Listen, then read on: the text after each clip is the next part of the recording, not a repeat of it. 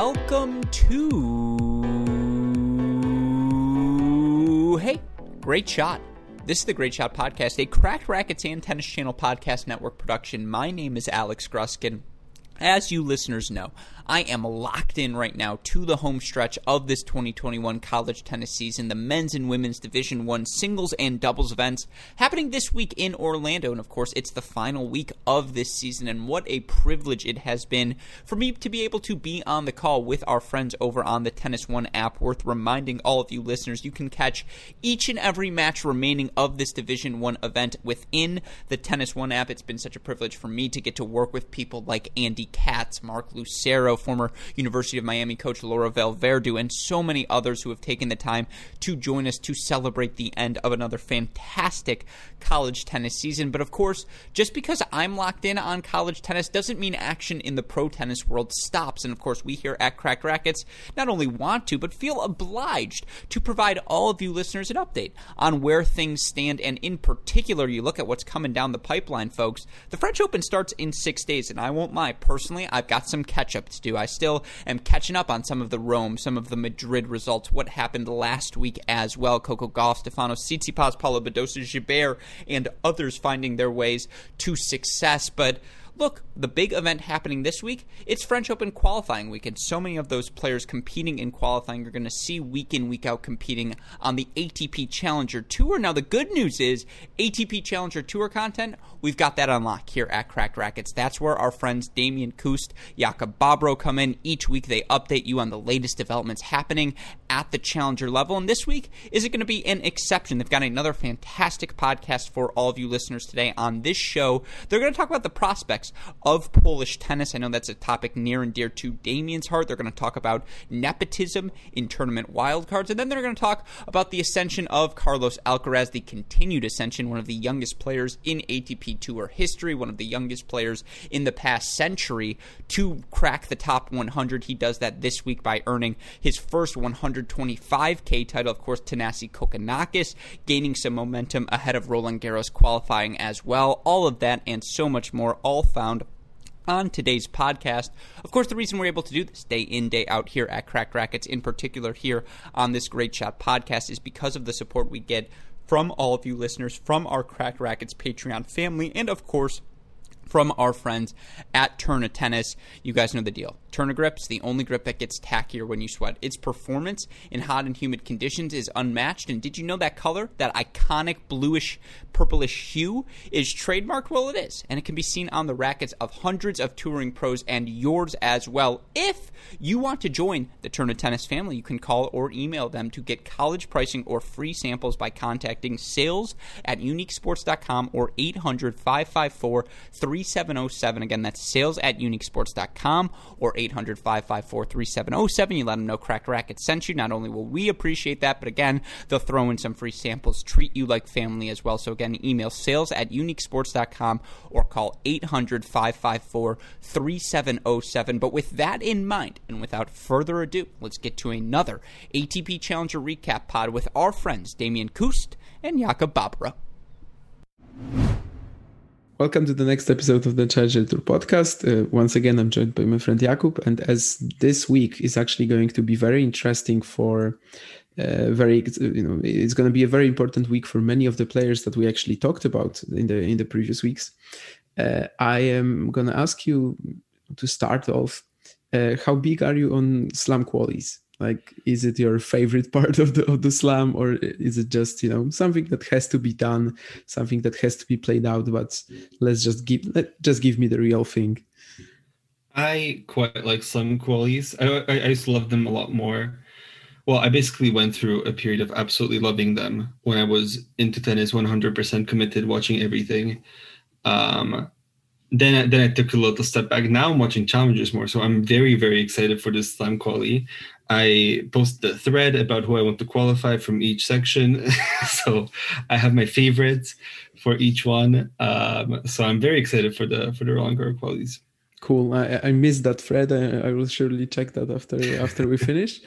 Uh, Yeah, I think uh, what you said that that watching challengers gets you super excited from for some qualities because these are pretty much the same players, and these are the the most important weeks of their years because just you know, the money and the points they can they they can win is so unbelievable compared to what they usually do.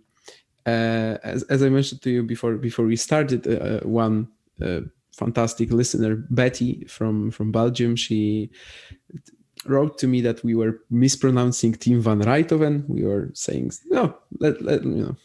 Let's not say how we were pronouncing it before, but it's gonna be Tim, Tim van Rijthoven from now on. He also has a, a recording of how, how he says it on the on his ATP profile.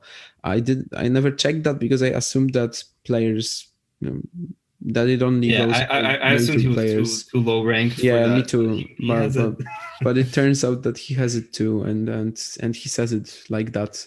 But he wasn't lying. So uh, so thanks for thanks for calling us out. Uh, we always uh, we always are, are we going more. to talk about Tim Van Listen to find out. Maybe we will. Maybe we won't. it's possible today. Uh, yeah, we're probably gonna mention him, right? And anyhow, we also had a, a listener question uh, again from Jan and let me find it. I really should have pulled it up before that. Okay. Uh, who do you think will be the next to join Żuk regularly on the Challenger Tour, as in in the you know, Poles on the Challenger Tour? And he also suggested a few, uh, like Daniel Michalski or Filip Kolasiński. And he's also asking uh, what is happening right now with Filip Kolasiński. Uh, I know you like a certain Pole that's maybe not playing singles a lot, but he's gone. He's featuring on the Challenger Tour. He's featuring there, right? Yeah, I mean, I, I have a couple of answers. I'll obviously let you take the main uh, part of that question, which is probably about Daniel Michalski, who I don't know a whole lot about. But yeah, Jan Zieliński, Challenger Tour um, double star, pretty much. very, very good. Uh, still quite young for a doubles player. He, he has a singles ranking. I think he's about 16 points or 15 points in the singles. So I'm not sure how committed to that he is. I prepared a couple of other answers. Um, obviously, Janowicz, if he comes back, that would be the obvious answer. Um, he would he, like I, even if he doesn't come back to at his full power, he'll always be dangerous on indoor, on grass, on carpet, the, the, those sort of fast surfaces. I also want to take a look at Wojciech Marek, who I remember from juniors a little bit. He got up to number 35. He's not been doing great. He's number 664, not really been able to break through at the futures this year. He's only made one semifinal, but he is still only 19. So I feel like the potential is still there. And maybe, you know, he'll become a bit of a late, late bloomer and figure out uh, how to get onto the challengers. Yeah. Uh, I also wanted to mention Marek. He, I think he made the final last year uh, at, at one ITF. I can't remember what it was, but anyhow, uh, he, as you as, as you mentioned, he had a lot of success in juniors, played the slams and all, and I think that's definitely can be uh, a future challenger player. As for Daniel Michalski, I actually don't understand how he's not a challenger level player. Oh, wow. uh, it, last summer, when you know there was no professional tennis, we've had that whole big Polish exhibition tour, and he was very dominant there. I mean, he's he, he, he doesn't have a lot of weapons, but his defense is absolutely ridiculous. I've seen him play against some you know some players who are kept attacking and just kept getting incredibly frustrated and how everything was coming back. Uh, honestly, he's been kind of kind of screwed up by the pandemic because before that he had a ranking of like 440 and before the before covid that was actually allowing him to play some challengers. Like obviously not every week but uh, he played one uh, outside of poland only. Uh, he managed to do that in February uh, in Bergamo, made the third round even. And then, you know, Bergamo was the one where the final wasn't even played yeah. because of COVID. Uh, COVID. I think Enzo Couacaud and Marchenko, doesn't, yeah. doesn't matter. But uh, anyway, right now he can't get into anything. He has to be stuck on the on the ITF level, and it's really hard to gather a lot of points from that. Uh, yeah, I think he was signed up for this week's, well, next week's, or this week's Oeiras 4 event. Uh, I don't know how you want to call it since we're going to be releasing them on Monday, but anyhow, he was like the 10th alternate for the qualies. So mm. wasn't far off, but you know, Challenger 50 theoretically was supposed to help players like that because we still have less events both on the on both tour level and well tour level maybe not so much actually but challengers which is gonna end soon because as, as we know there are these huge five block five week uh, five tournaments per week uh, you know coming. So that's maybe gonna change. I hope that he can he can maybe enter something in that in that period. Uh, but he's definitely playing at least on clay at a, at a much better level than his ranking currently is uh, Filip Kolasiński went to college in the states to Stanford, and that's why he's not been showing up that that much on the on the on the pro circuit. Uh, actually, Jan also mentioned in his question uh, a certain match in Szczecin in 2019 against Luis Wessels that he won. Uh, and that was actually the last event Kolasiński played before going to the States. That was like, I think if he went to the semis or the quarters, he would have to cancel his ticket and and fly later. so uh, he didn't. He lost, I think, to Facundo Arguello and but he he's also really promising. He came back from from the states to Poland to play these these Polish events last year as well, and and he was he he looked great. He defeated some great Polish players like Paweł Ciaś, for example. Ciaś is also not also a name that I could theoretically see on the Challenger Tour in a in not some. Uh, but but he has to do it right now because he's like 27 and he's struggling for money and he's playing basically like 10, five events per year. Uh, this year in February, he was in the final at Sharm el Sheikh uh, at an ITF, lost to Jiří Lehečka. The final was actually very easy for Lehečka, but but I think he's Ciaś definitely has the potential, but he would have to play a full schedule, and he currently cannot do that. Uh, so probably yeah, Wojciech Marek is probably our best bet. Maybe Michalski if he finally gets up, uh, gets his ranking up. There's also a, a lot of uh, juniors after Marek, like 16, 17 years old that are that are coming, and the most promising, I think, you know, it would be pointless to just rattle out names, but Max Kaśnikowski defeated Hubert Hurkacz last year at, at Polish National Champs. Oh. Yeah, he's 17, I think, now. He was 16 back then. Uh, he's, he's already made a Davis Cup debut too.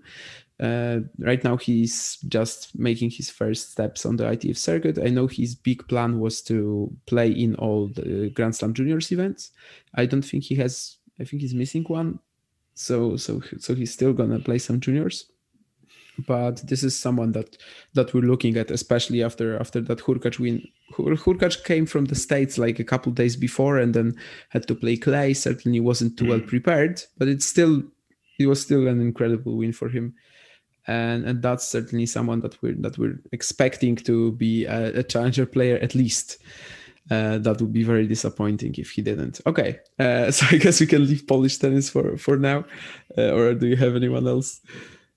Uh, no, no, I, I, was just thinking about you know those pandemic national tours that were happening last year that were very very interesting. Yeah, we, we had one in Slovakia, which I think it had a bit of a fault where they had eight events ready, but they spread them out too far to the point where the where the last two events were actually going going on while the tour was restarting. Mm-hmm. So they had quite weaker fields, but th- that, that was where Lukas Klein really really started to shine well, I mean, he, he was shining already before in Bratislava, but re- really, really shined in the in the big Bratislava event, which was even televised. The final, I mean, which was mostly because Belinda Bencic was there, playing playing the women's. Um, but yeah, interesting. Yeah, so many so many players broke out in these events, like uh, Adrian Andreev in, in in in was it Florida. Bulgaria. I can't remember. Oh, oh no, I'm, I'm saying where, where they played. I can't remember the city. Yeah. Uh, but but uh, in Portuguese events, Nuno Borges also also had his first big success on the Pro Tour. Uh, one more thing that that I wanted to say was that for all these Polish players, the obviously the summer is going to be extremely big. Uh, we already have uh, a similar tour announced, although now it's going to be of professional events, of ITF and challenger events. For now, we've got Szczecin and Poznań as challengers. So you know, guys like Michalski, Kolasiński, I don't know. It depends. I mean, what what what, what relationships he has there. But I mean, Michalski has to get wildcards for for for these, right? So Kolasiński, I think, had a very solid run at ITF Poznań last year, so probably he should get a wildcard as well, I guess. So so th- this is going to be the the moment of the year where they can safely uh, enter um, a main draw at the challenger and then you know the, the, the, get the points that for example for winning a challenger you've got what 80 points let's say. I, I am not sure Szczecin is going to be a 125 but I'm not sure. Poznań is a, is 100 I believe. And and you know in order to get that in ITF events you would have to win like 8 weeks that's mm-hmm. that's absolutely impossible, and and it, it, it's a struggle. It's a, it's really a struggle. So so these these two opportunities, at least two opportunities to play challengers, are going to be very important for the for the next wave of Polish players to enter challengers. But uh, it's it's so much more interesting following cha- uh, the the challenger tour right now for me when there's actually someone maybe the, maybe it's just Kacper Żuk, but it's just so much better to follow when when there's at least anyone. For you, we've got Molcan and Klein, which which has to be great too. Yeah, and then the other guys, you know, Kovalik, Horansky, oh yes, Martin, Gombos sometimes, Kližan probably for the last year. Well, he's not said anything, but I feel like it's it's probably time for him. Kližan. Yeah, I mean, he, he talked about it in the end of 2019 as well, and mm-hmm. decided to continue his career, and he's just not been good. Yeah, I think he's playing Taberner in the in the first round of the qualies. Yes, yeah, yeah, that's gonna be tough. Uh, anyhow, that was a very lengthy introduction, but you know, you asked me about Polish tennis, and that's what you're gonna get. Uh, we also had a very interesting wildcard announcement for Nottingham. Uh, who is it? Maybe you can tell uh, us. It's to Sir Andrew Barron Murray. Whoa.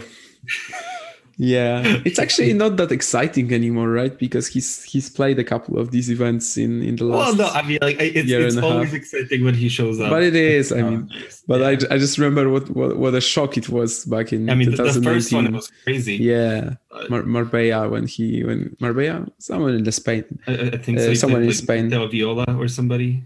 Right? Yeah. He, oh no, he, and, he, and he, he, played Gombos at one point. Yeah, he lost to Viola in, in round three, uh, defeated Gombos in the second round, mm. and defeated Imran Sibille or something like that from France in the first round. I have never never seen him after that. Perhaps after winning just one game of Murray, which isn't a bad, a bad, a bad achievement, you know. So many players would kill for a, one game against Murray, but after that he kind of descended into I don't know what. okay, uh, maybe we should just continue. You know, go go to the events we we actually that actually happened because, uh, yeah. So Oeiras and Biella, and where should we start? Let's let's go with with Oeiras. Okay. Um, I mean, it was it's just too easy to predict nowadays. Carlos Alcaraz, we both yeah. guessed him. we both got him. I get my first point. You get your second point. Um, yeah, I actually predicted Bagnis in the final as well. Oh, uh, in, my, in my further down predictions. That's good. to big that, myself. That, that is impressive. That is impressive. Um, but yeah, Alcaraz over Bagnis six four six four. I couldn't watch the actual match unfortunately because nowadays I work the weekends, which is very annoying for, for the for yeah. the purpose of this podcast. Um, but it, it is his fourth challenger title.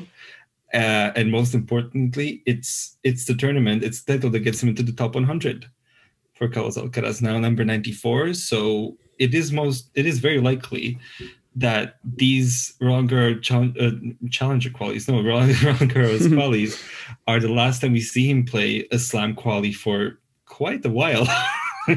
Definitely, it's still so late. Like the, the the the rankings freeze made it so. I mean, he's like 50th in the race or something like that. If yeah, it, he, he's if it, very very good. He'd be in the top 100 last year if it wasn't for all the stupid exactly. ranking system changes. Uh, I mean, sorry, I'm just very angry at, at that usually because mm. because just it's it made it even harder for young young players to to break through. Uh, that's you know I, I feel like for Alcaraz, if you asked like almost every single fan of the Challenger Tour, everyone would tell you that he was gonna win last week. But having mm-hmm. Bagnis in the final is much more impressive. Not gonna lie. Uh, we also had uh, talked about some Portuguese wildcards last time, and they pretty much all did very well. Nuno Borges made another quarter, and Gastão Elias did too. I mean, it's pretty clear at this point that they're playing at a much better level than than, than their rankings say. And exactly. They, they, they, actually both lost to the finalists. Oh, yeah, so who, who, who knows where they could have gone if they if they got uh, a, a bit more of a luck in the draw. Definitely. I mean, it's it's a big shame that they're only getting the chances to play. You know, mm-hmm. Elias especially because Borges played played uh, played a few other events, but Elias is like he's like only playing in Portugal it seems. Uh, but hopefully that's gonna change soon. Uh, who else do we have in the draw? Nakashima had gave a really good match against Alcaraz. Mm-hmm. Uh, just as we mentioned last week, his his clay game continues to impress me because that, that, that's definitely not where he was last year or or the year before. Uh, yeah, I, I, also highlighted uh, Gaston, who, who made the semis. A solid run, uh, especially when you consider that he's been not great since he lost that Rome final to uh, Pellegrino. Pellegrini. Yep. Pellegrino. Uh, Pellegrino. Yeah, so, so, he's been struggling a bit since then. Got a good run going, beating Zizou Bergs, um, uh, Emilio Gomez, Pedro Sousa, and so on. So quite well, impressive. The, the semis weren't so good though. no, no. I mean, uh, yeah. it ended poorly, in winning two games against Bagnis. Yeah, that was pretty um, sad to watch, honestly. Uh, I mean, I'm not not super excited about Gaston's talent at the moment. I mean, maybe hmm. maybe maybe at Roland Garros once again he's gonna come back to his to you know to the place where he broke uh, broke out as as a fantastic talent with that win yeah, I mean, Wawrinka and he, he doesn't have to defend the points yet, does he? I don't. Is, no. is that how it works? I don't know yet. Wait, it was 2020, so probably not. Probably not. Yeah, he, he probably gets him until 2020, which is big because I mean, if those points come off, that, that, will be very difficult. 180, yeah. Well, he, he ended I, I, up in the fourth so. round, right? Fourth, so yeah. it would be 180. Uh, ah, then he would fall like 100 places or something like that. that. That's never something um, that you want to see. yeah. For you, yeah. Oh, oh, oh just a little more on on mm-hmm. Borges. Um, the the run that he had was quite impressive, as we said. Beat uh, Heilbronn winner Zapata Miralles, and then the fourth seed Pedro Martinez, both in straight sets before before losing to Bagnis seven five in the third. So um, a much more better effort as opposed to Gaston against Bagnis. But yeah, Nuno Borges is really really impressive player, and I hope that we get to see more regularly on the challengers. I think we definitely will. In in, in the case of him, I mean, he's just make another player that should have should be ranked so much higher, but because he's only making his first steps from after the the, the career at uh, in college tennis, then he he he also has that extremely hard con- conditions, these extremely hard conditions to break through, and and but he's getting there. I mean, the, even the the the run he had in at the tour level event in Estoril was was fantastic.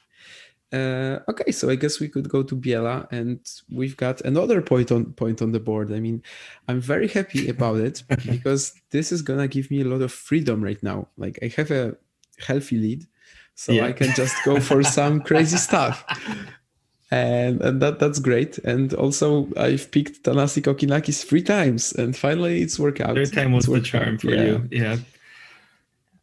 Uh, it, it's it's a very good title for Kokkinakis, fifth uh, on the Challenger circuit for since October 2018.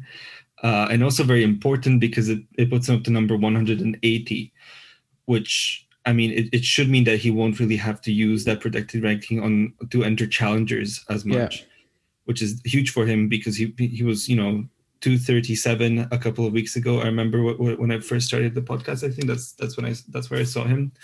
So to have a jump like this, huge for him. Um, yeah, he also beat Enzo Couacaud, who who shut me up because I was talking about his losing streak last time. so he, he definitely had a very good run this week. Yeah, he was kind of an expert of uh, at throwing away second sets, but then coming back mm. to win three uh, against Fratangelo and uh, Etcheverry. He had match points in the second set. I, I believe against both it was on serve also.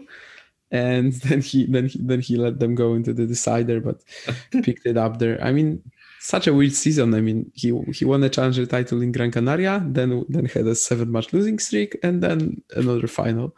Final here. Not sure what to think about it. I think he also got a yeah he got a a, a wild card for Roland Garros, uh, a main draw one. So that's gonna be be really Well, quite interesting. deserved. Yeah. What he does. I mean, eh, I think they only gave them to like top 200 players they had, plus Arthur Cazaux, uh, obviously a, a great junior. So I think it's a fair it's a fair shout from the from the French Federation, especially after this week, and they were actually handing it to it to him, you know, b- before they saw it. So Mhm. uh, he definitely he must have impressed them in Gran Canaria. Talking of losing streaks, uh, there was also that Bolt Napolitano match. That was Yeah. Napolitano won, so he's he's out of the the hellscape of the however many losing streak. Uh, Bolt continues though, unsurprisingly, always, and and I fully expect him to continue again at Roland Garros qualies. 'cause if, if you can't beat Napolitano, then you, who can you beat? I can't remember, but I think he had a, a very easy like for him it's not easy, but was it Marc Um, Polmans that he has? Yeah, I'm, I'm pretty sure. I'm pretty sure they're they're definitely in the same section because Yeah, yeah, it's both. Polmans. So both Yeah. both Australians who've been who have been doing absurdly poorly. Polman Polmas has been a little better. Uh, Yeah, he's, been, he's been able to win a match for for a starter. but he also had like a nine match losing streak or something like that. Yeah, yeah, he he had one. I remember I I, I picked him as upset of the week when he finally beat like Blaž Kavčič or somebody. yeah, Blaszkowicz exactly in Ostrava. Yeah. Uh, Uh, and it was nine before that one. So yeah. yikes! that's gonna be struggle tennis at its finest just as it was here actually i remember also i think monday uh, when bolt napolitano were playing and at the same time i had uh, Gaël monfils playing thiago Seyboth wild at lyon and both matches were absolutely terrible i mean monfils was obviously also on a huge losing streak that he Yeah. also snapped uh, in that one and you know Seyboth wild Seyboth is Seyboth Seyboth wild. has, has been struggling quite a bit. Uh, but yeah, Paolo Lorenzi was the number one seed. Unfortunately, lost to Etcheverry uh, in straight sets. So yeah, we'll we'll we'll see him next time. Um, yeah, do we want to go into match and upset of the week? Yeah, I think so. I I don't know if I have anyone else. Uh, it's always great to see Lorenzi though. Uh, I I have a funny story that I, don't think I've told before, because this this year uh, I made some sort of a tweet that it was a joke that uh, I now know uh, who I want to be when I when I grow up, and that I want to be Paolo Lorenzi because he I think it was after he defeated Altmaier or someone in Antalya, and actually uh, an Italian.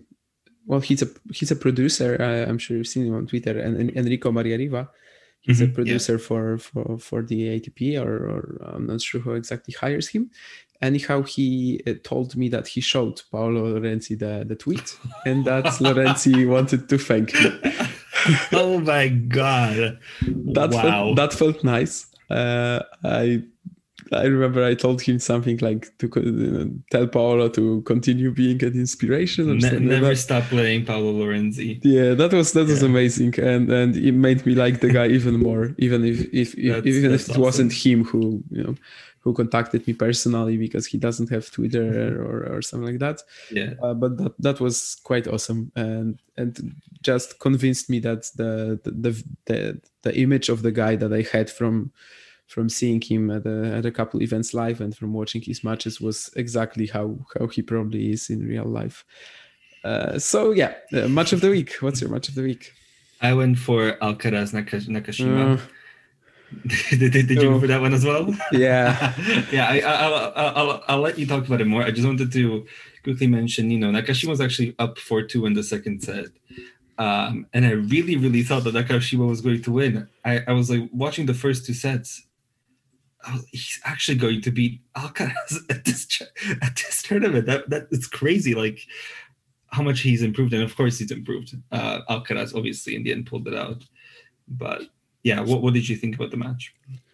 Yeah, uh, I was kind of expecting that you were gonna pick it too. I mean, maybe it was uh, usually when we look for match of the week, we look for all these dramatic score lines like seven six in the third, seven five in the third, but it, it wasn't that. But it was just extremely enjoyable. I mean, th- these are these matches when you just watch them and it, just think about the future. like if that's if if that's what I'm gonna watch for the next ten years, then yeah, I mean, excited. I'm taking it. I mean, that's that's fantastic. Uh, I think I made some sort of a tweet that it, it kind of reminded me of when Alcaraz played Musetti last year at Trieste. That was also super enjoyable.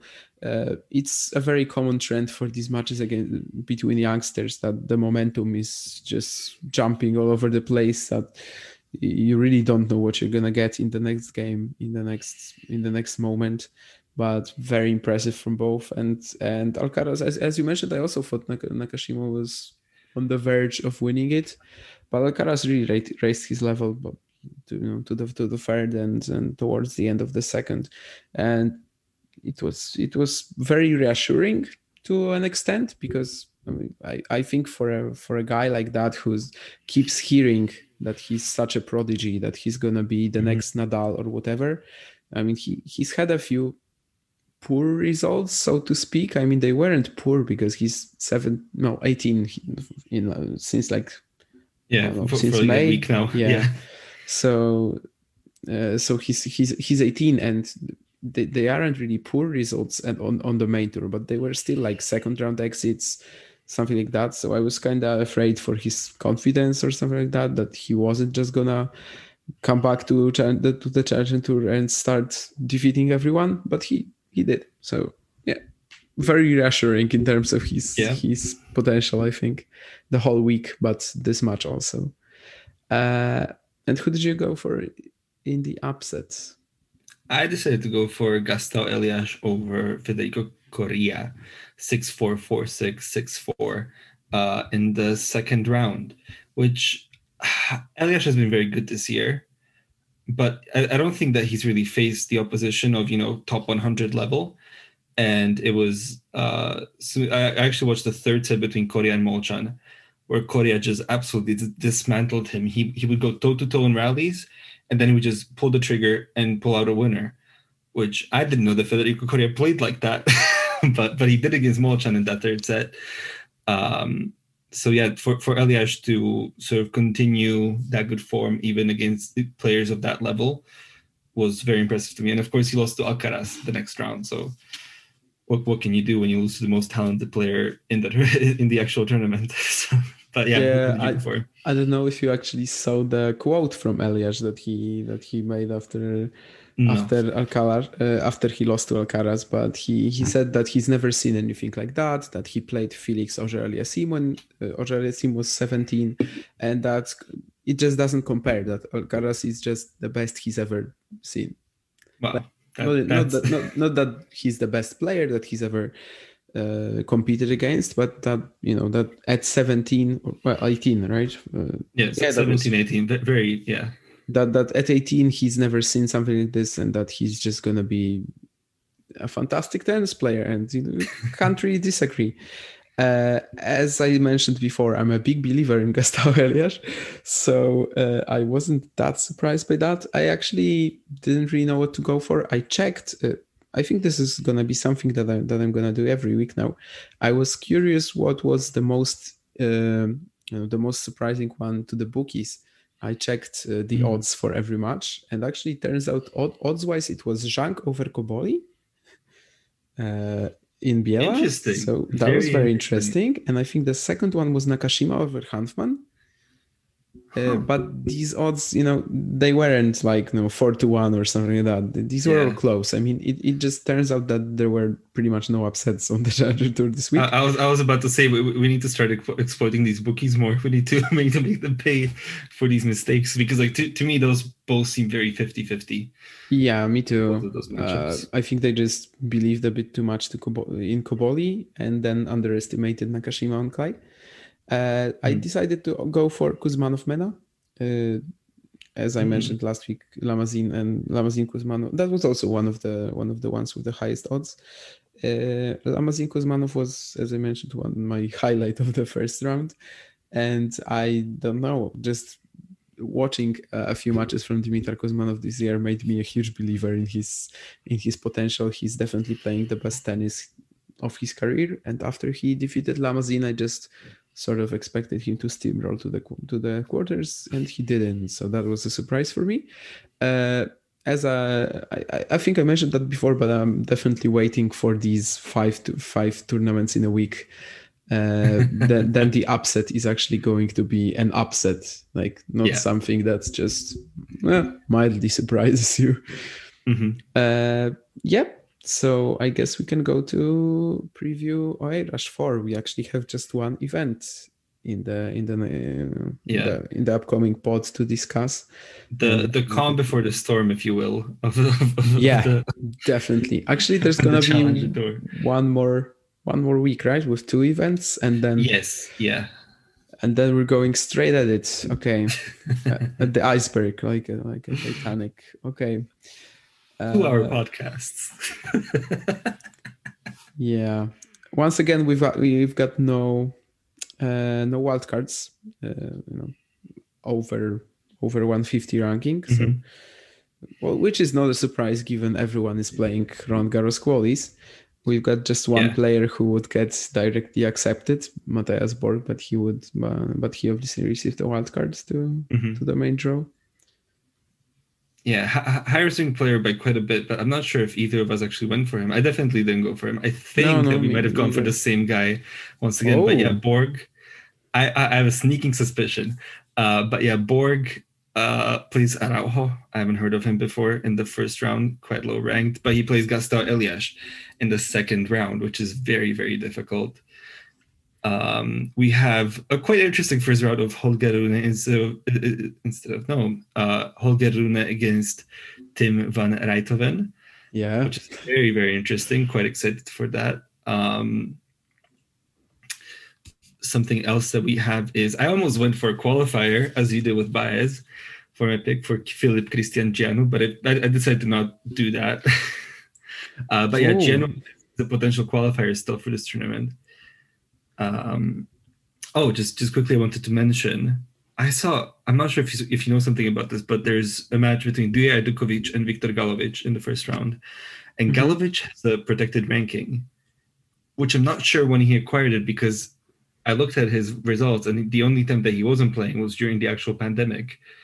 Like from February to August, he didn't play. It's so actually possible, yeah, because he didn't play um, since February. You say right? So yeah, if he you know filed that he had an injury before the pandemic, then there was actually an opportunity to get protected ranking. Uh, that's how also last year Kamil Majchrzak had one because he got very, injured. he got injured at the, the I mean, I, am not sure if it was smart. uh, smart, smart and or lucky. Maybe he was just injured. In the case of Majchrzak, I think he played his last match at the ATP Cup or something like that. Like mm. he stopped playing in January, filed the papers that he has an injury, and then after the pandemic stopped, he had a PR, and actually it was pretty funny because for a while it was like uh, his ranking was 107 and his pr was 105 but it but it actually made all the difference in terms of uh, Roland Garros main draw last year, I mm. believe. Yeah. So that was quite big. So I would assume that and, that, that uh, was the case with Galovic too. Just quickly, another aspect of, of, of this Galovic PR is that um, I'm not sure why he used it because his actual ranking is 330 and the last direct acceptance was 329 so if he doesn't use okay. the PR, isn't he the next guy in anyway? I was very confused. Like I, I spent way too much looking at Galovic from this draw. Um, but yeah, should we go for who we've picked? Um, actually, I I'm not sure if we're gonna have the same guy because I'm I still don't know who I picked. I mean, oh, okay, okay, okay. I kind of know who, who, who you know who you might be referring to, but I also wanted to mention two players that I was really looking at: uh, mm. Carlos Gimeno Valero and Pedro Cachin, who yes. played an ITF final today uh, in Spain uh, at 25k, and Gimeno Valero won in three. Uh, my first initial instinct, looking at the draw, was that maybe I was gonna go for either the winner because he you know he's gonna have good momentum, or for the runner up because the winner is gonna be I don't know more tired or something. Yeah. but I don't know. Uh, I think I'm gonna end up going for probably the guy who you went for. So I guess Nuno Borges. Yeah, we've gone for, Yeah. we've gone for Nuno Borges. I haven't defeating Pedro Cachin in the final though, so I did think about Yeah, Cachin. Cachin and Gimeno Valero, I think, are, are very good bets to go far here. Uh, maybe Holger Rune actually does something, but I, I don't know. Every Yeah. time I watch Rune, My- he's struggling physically. So my my semifinals are my, my semifinalists who didn't make it to the final were Rune and Gastão Elias. So a, a lot to look at, even though it's it's a severely weakened draw by this by the slam qualifying, but still a a lot to look at for you if you decide to watch this tournament. yeah, I'm actually curious how much I'm gonna watch that. You know, when the round when Roland Garros qualies are on. Yeah, Probably not that much, honestly, but there are some, there are a few games here like Rune van Rijthoven or Gimeno Valero Sachko is interesting too. I mean, there, there's gonna be a lot more of them. If if if if the semis are as you as you described, then I would definitely That's watch every ball yeah. from that. Yeah. Like that, that that's just the semis that I want really. Uh, Chun Hsin Tseng is playing too. That's maybe that's that may be interesting. The Roland Garros Junior champion from 2009. Was he the champion or is he the runner-up? The champion, right? can't remember. Uh, Can't- yeah, yeah. He had these uh, these three straight slam finals in a row. I believe no Uh, longer coached by Dominik Hrbatý. I, I Oh. think I saw an announcement a couple of weeks ago. Um, he's, he's definitely not traveled with him.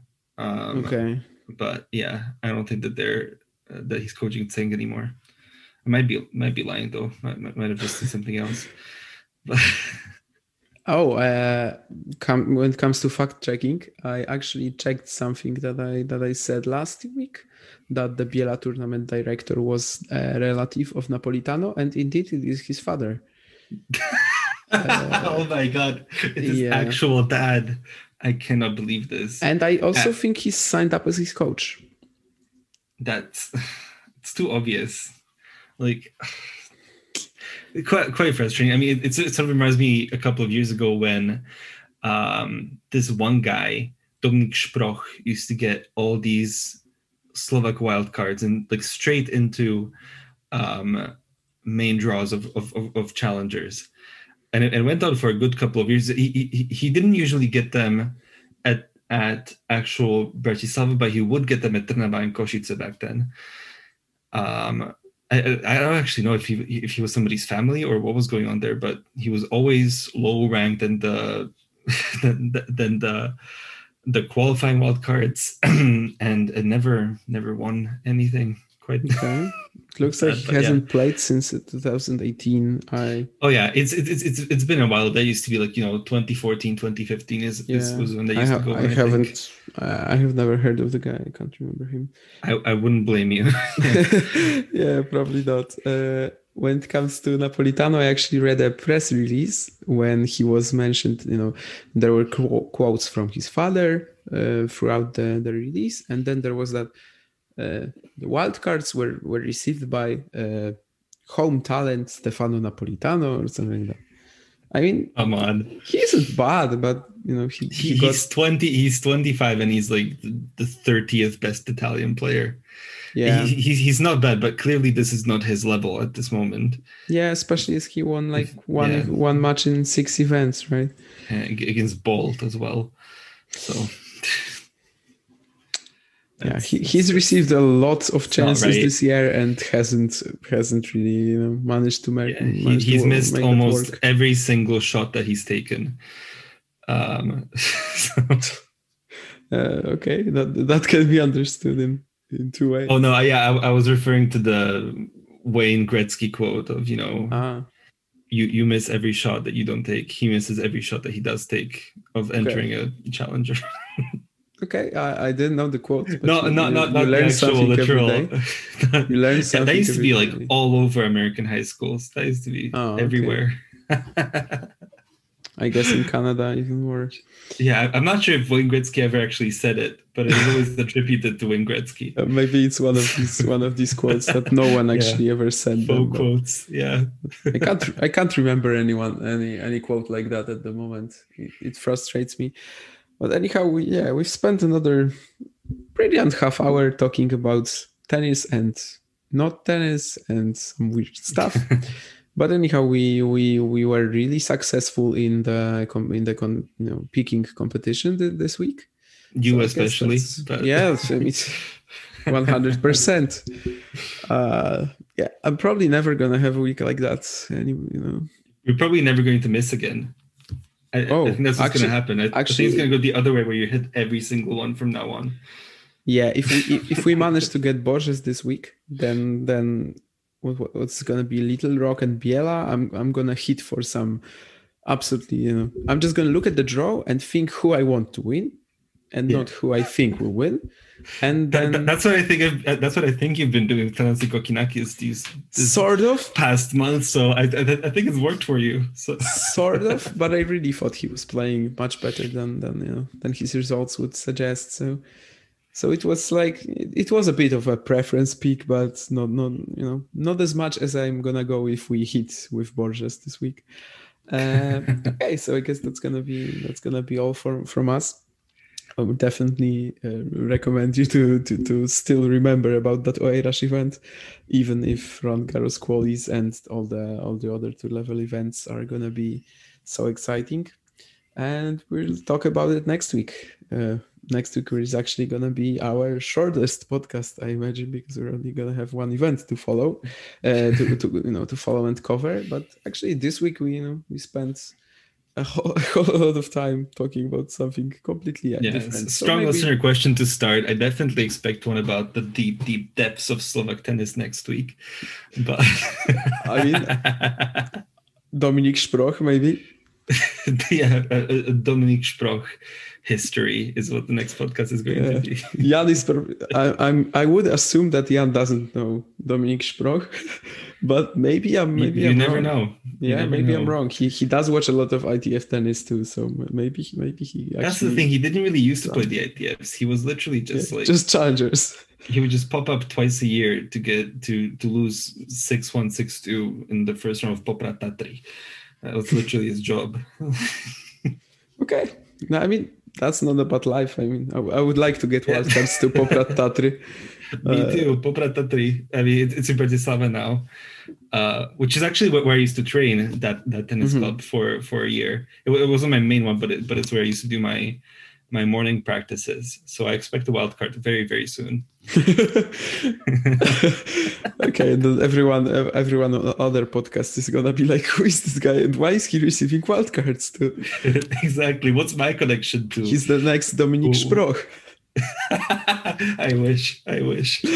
Okay, so I guess we're gonna finish on that. Uh, thanks, thanks for listening, and we're gonna see you next week. Bye.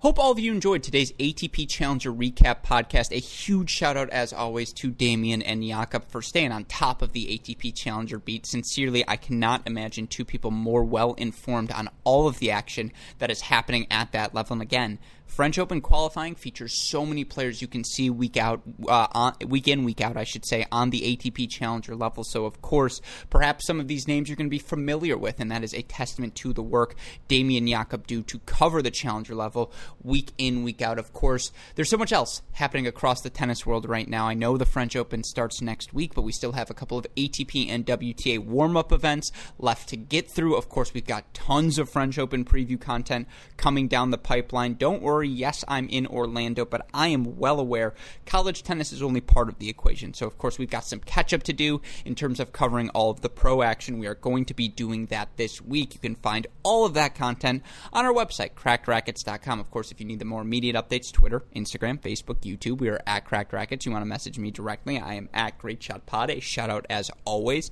to our super producers, Max Fligner and Daniel Westoff, for the of at any job they do day in, day out. Shout out as well to our friends at Tourna Tennis. Remember, contact sales at uniquesports.com or call 800 554 3707 to join the Tourna Grip family. Another reminder I am here in Orlando. If you would like to hear my call of the home stretch of these 2021 NCAA Division One men's and women's individual events, you can find every match the rest of the way on our friends with the Tennis One app. Uh, of course, we're going to have a match highlight of the day, and then as the field narrows, we'll cover it more and more specifically. But don't miss out on the final few days of the 2021 college tennis season. But with that in mind, for our wonderful hosts, Jakub Bobro, Damian Kust, for our super producers, Max Fligner and Daniel Westoff, our friends at Tourna Tennis, and all of us here at both Cracked Racquets and the Tennis Channel Podcast Network, I'm your host, Alex Gruskin. You know what we say. Hey, great shot. And we will see you all next time. Thanks, everyone.